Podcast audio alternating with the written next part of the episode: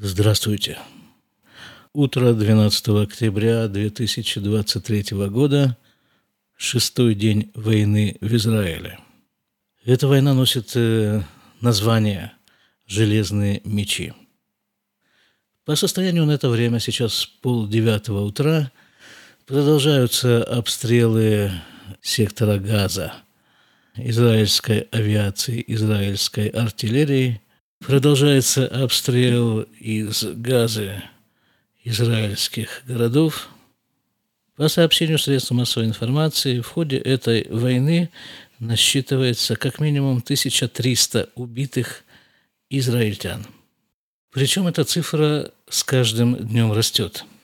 Видимо, просто израильские специальные службы заходят в места пребывания террористов и обнаруживают там новых погибших. И сегодня я хотел бы немножко, немножко копнуть историю, чтобы, может быть, чуть-чуть больше понять, откуда растут ноги у этой ситуации. Но ноги понятно, откуда растут. И это место при более пристальном рассматривании – выглядит таким образом. Я рассматриваю те события, которые произошли здесь, в Израиле, при мне. Я приехал в Израиль в январе 1992 года, за полгода до выборов. Поселился в кибуце Маган Михаэль. Кибуц откровенно левый. Практически сразу же после приезда нас, новоприбывших, начали усиленно обрабатывать в кибуце. За кого именно голосовать? Ну, мы же, откуда мы знаем вообще? Мы только что с самолета. А в самолет мы попали из Советского Союза. И откуда мы вообще знаем, что такое Израиль, что в нем происходит, э, за кого голосовать, за кого не голосовать, и кто чем тут занимается. Ну вот, хорошие дяденьки, кибуцники, да, они такие приветливые, они такие улыбчивые, они нас кормят, они нам дают жилье и всячески вообще нам помогают. И вот они нам говорят, что, ребята, так вам же голосовать нужно вот за вот этих, вот этих, вот этих. И там проходили собрания какие-то, куда привозили русскоязычных агитаторов, и те, в свою очередь, нам рассказывали, за кого нам нужно голосовать. И в результате всего этого, ну, понятно, не, не только мы голосовали, да, в Израиле, голосовал весь Израиль, но они сумели, видимо, весь Израиль говорить так же, как и нас. И Израиль выбрал Ицака Рабина с его партии Авуда – левая партия.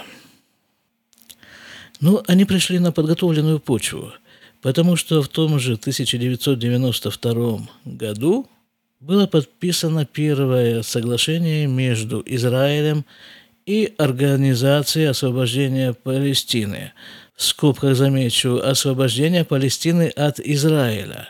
Израиль подписывает договор с Организацией освобождения Палестины от Израиля. С израильской стороны договор подписал премьер-министр Израиля того времени Ицхак Рабин. Не последнюю роль в этом играл Шимон Перес, министр иностранных дел того времени, и его заместитель Йоси Бейлин. Смотрите, ребята, я ведь не историк, я просто живу в Израиле, и вот эти события происходили прямо вот э, при мне, здесь, в Израиле. Я с вами делюсь просто той общей картиной, которая сложилась у меня.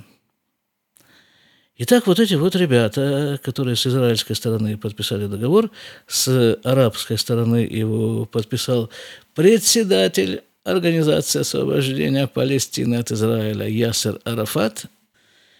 Так вот, по моему скромному мнению, подписи этих э, руководителей – стоят под теми событиями, которыми мы являемся свидетелями последние шесть дней.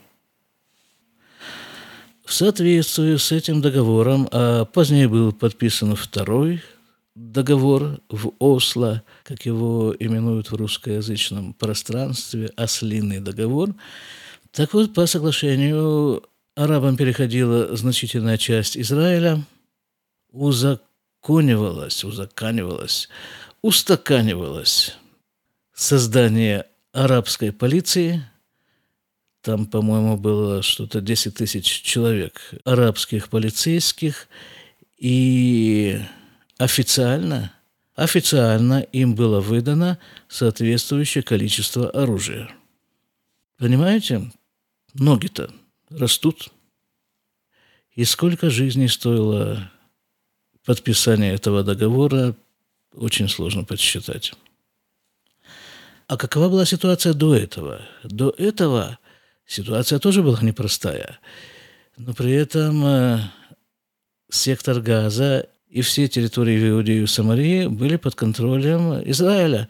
То есть везде там находилась армия обороны Израиля, что препятствовало и сдерживало развитие там террористических организаций. И вот в соответствии со всеми этими подписаниями армию из сектора Газа и из отдельных участков Иудеи и Самарии армию вывели. А террористов и оружие для них туда ввели. Вот они там и начали размножаться. Да, следующий этап этой истории – отращивание ног. Получил название Тухнита Итнаткут – одностороннее размежевание. Был осуществлен новым правительством государства Израиль под руководством Ариэля Шарона. В 2004 году это соглашение было достигнуто, подписано. На этот раз эти действия уже не нужно было согласовывать с арабами. На этот раз мы справились сами. Сами справились со своим уничтожением или по меткому замечанию Ясера Арафата с освобождением Палестины – от Израиля.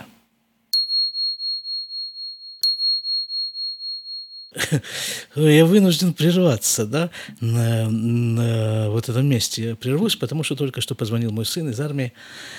Ну, как-то в основном я понял, чтобы успокоить, потому что вчера вечером им не дали телефоны, поэтому он звонит э, сегодня. И он звонил мне, перед этим звонил моей жене, и сейчас звонит бабушке, и вот, чтобы всех нас успокоить, что все нормально, говорит, ну, они там сидят на этом вот, э, ну, сидят, относительно сидят на своей базе, и там что-то там, э, какие-то проводят э, тренировки, которые им не хватает для того, чтобы продолжить эту военную службу. Ну, какие основные беспокойства, да? Вот он как бы пехотинец, он боевое подразделение, и вот должны войти войска в эту газу, должны вести войска. Так вот эти беспокойства в основном, да, тем более, что это, говорят, самая густо заселенная местность вообще в мире, это Аза, ну и застройки там все эти вот. Он нас успокаивает, говорит, что, смотри, сначала бомбят это все с воздуха, все это сносят. Сравнивают с землей. То, что еще не удалось сравнять, расстреливает артиллерия. Потом вводят танки, которые выполняют уже роль асфальтоукладчика, катка асфальтового. И потом вот где-то после этого, я не знаю, пропустил я что-то еще, вот только после этого вводят уже наземные войска, пехотинцев. Причем он говорит, что есть какой-то род войск, которые как бы более подготовлены к этому виду ведения войны. Они входят первыми, а вот, э, вот э, эти вот э, самые подразделения, в которых проходит службу мой сын, они входят за ними. Я его спрашиваю, а как же с пещерами, да, ведь там нарыто множество пещер, якобы, в которых эти террористы там сидят время от времени, из них выходят. Он говорит, так тоже есть специальные войска, которые обучены ведению боя вот в этих вот условиях, в пещерах. Так что, говорит, все спокойно, все нормально, мы готовы. Конечно, говорит, нет такого, чтобы вообще не бояться, но, говорит, анахну не канесбаем. Мы им вмажем. Я его спрашиваю, а тебе вообще чего-то нужно, там чего-то не хватает? Да. Я слышал тут, что не хватает там э, солдатам э, чего-то элементарного, там носков, трусов, э, маек и этих зарядных устройств для телефонов. Он говорит, так тут такие количества навезли всего этого, еды в первую очередь, и вообще всех вот этих вот предметов первой солдатской необходимости, что просто мы не знаем, что с этим делать. Народ и армия едины. Ну вот, такой разговор с сыном, пехотинцем в условиях израильской войны. А теперь вернемся к нашему историческому отращиванию ног. Есть множество конспиративных э, каких-то там э, историй вокруг этого процесса размежевания и каким образом герой шестидневной войны, действительно герой шестидневной войны, боевой генерал Ариэль Шарон пошел на этот шаг. История об этом пока умалчивает. Нет, наверное, история-то об этом как раз кричит. Кричит э, какими-то своими способами. Она кричит. Э, вот один из них – это то, что происходит сейчас в Израиле. И то, что не хочется быть плохим пророком, но, видимо, это то, что будет происходить в Израиле в самое ближайшее время. Потому что вот те полторы тысячи террористов, которые проникли в Израиль, шесть дней назад, ведь они как бы не особо рассосались. Где-то они здесь находятся. И не исключено, что в самое ближайшее время они так или иначе дадут о себе знать. Хорошо, вернемся вот туда, в 2004 год. В 2004 году было подписано это решение на уровне правительства, и в 2005 году оно было осуществлено. Еврейские поселения вокруг сектора Газы были уничтожены. Эти еврейские поселения вокруг сектора Газа были некоим буфером таким между террористическим анклавом сектора Газа и, собственно, Израилем. Ноги растут, ноги растут из того самого места. Еврейские поселения были разрушены не только вокруг сектора Газа, а еще и в Иудее и Самарии. И что особенно отвратительно – что израильское правительство принудило осуществить эту операцию по выселению евреев из их собственных еврейских домов в этих поселениях, принудило осуществить армию обороны Израиля. Это вопиющий акт развращения армии, уничтожения еврейского духа армии обороны Израиля. Ну вот, это по-крупному.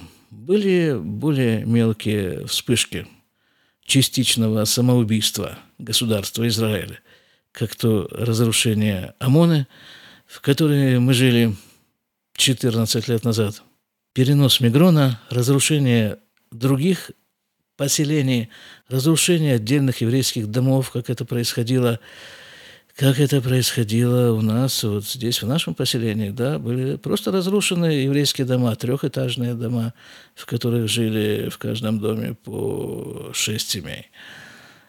Ну вот такую вот историческую картину я хотел перед вами сегодня набросать. А арабы, ну что арабы? Арабы есть арабы. Что с них взять? Говорят, что сейчас э, транслируются в э, социальных сетях какие-то фильмы с ужасами, которые происходили там шесть дней назад в еврейских поселениях, кибуцах, захваченных арабами из сектора Газа. Здесь я должен вам сказать ничего нового. Когда-то когда-то я работал в фотолаборатории, такая большая фотолаборатория, выполняла там всякие такие серьезные заказы. Одним из заказов был проект «Архив Пальмах». Пальмах – это организация, которая была на заре становления государства Израиля, которая потом трансформировалась в армию обороны Израиля – и я этим занимался там просто в этой лаборатории. И там были фотографии, ну, какие-то годы, ну, наверное, что-нибудь э, начала сороковых. И там были фотографии евреев, убитых арабами. Там были просто какие-то сараи, какие-то склады, забитые трупами. Мужчины, женщины, и, и выглядели эти трупы. Ну, мне было очень тяжело работать с этими фотографиями. Как арабы поиздевались над этими людьми, а может быть, они поиздевались уже над трупами этих людей. Ну, арабы, понимаете, это арабы.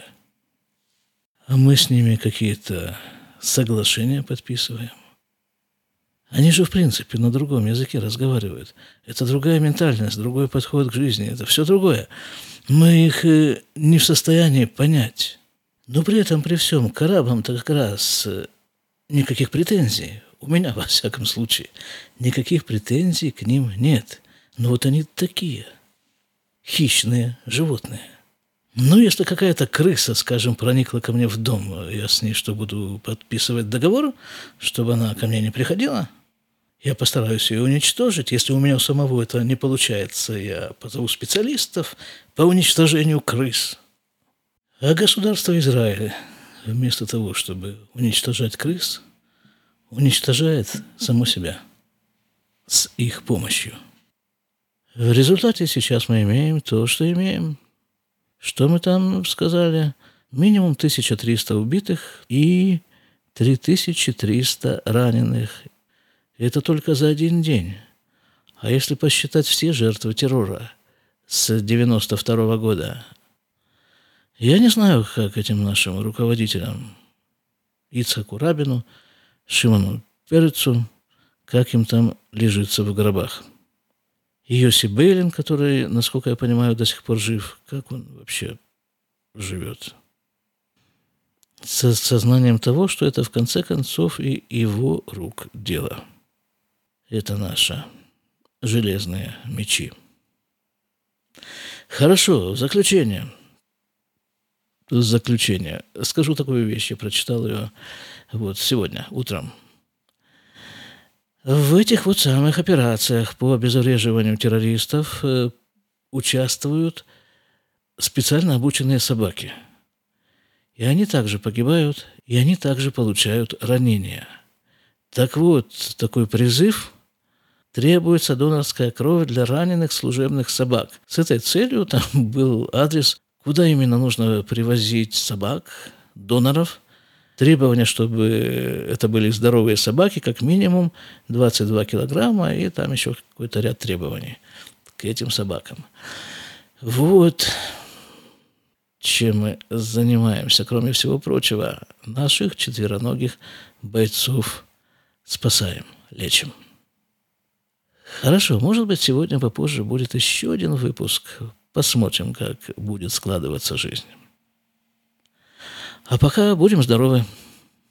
И дай Бог, чтобы Всевышний уничтожил всех, еще раз подчеркиваю, всех наших врагов.